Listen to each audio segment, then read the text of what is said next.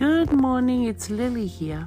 Hey, just wanted to share a great word that I have that God has dropped in my spirit today whilst in prayer. And it comes from Matthew 6, verse 33. Seek ye first the kingdom of God. Amen. Seek ye first the kingdom of God and his righteousness, and all these things shall be added unto you. This is taken from the King James Version. Well, what, what does it mean?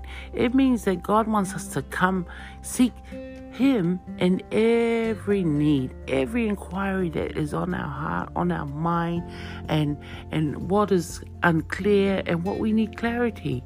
So it's very simple. Go back to God.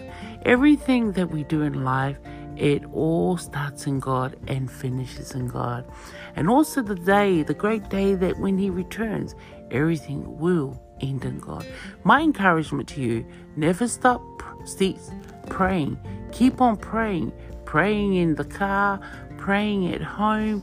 Keep praying. Never cease praying. Seek God in everything, every conversation, every meeting, every thoughts and idea, every motive.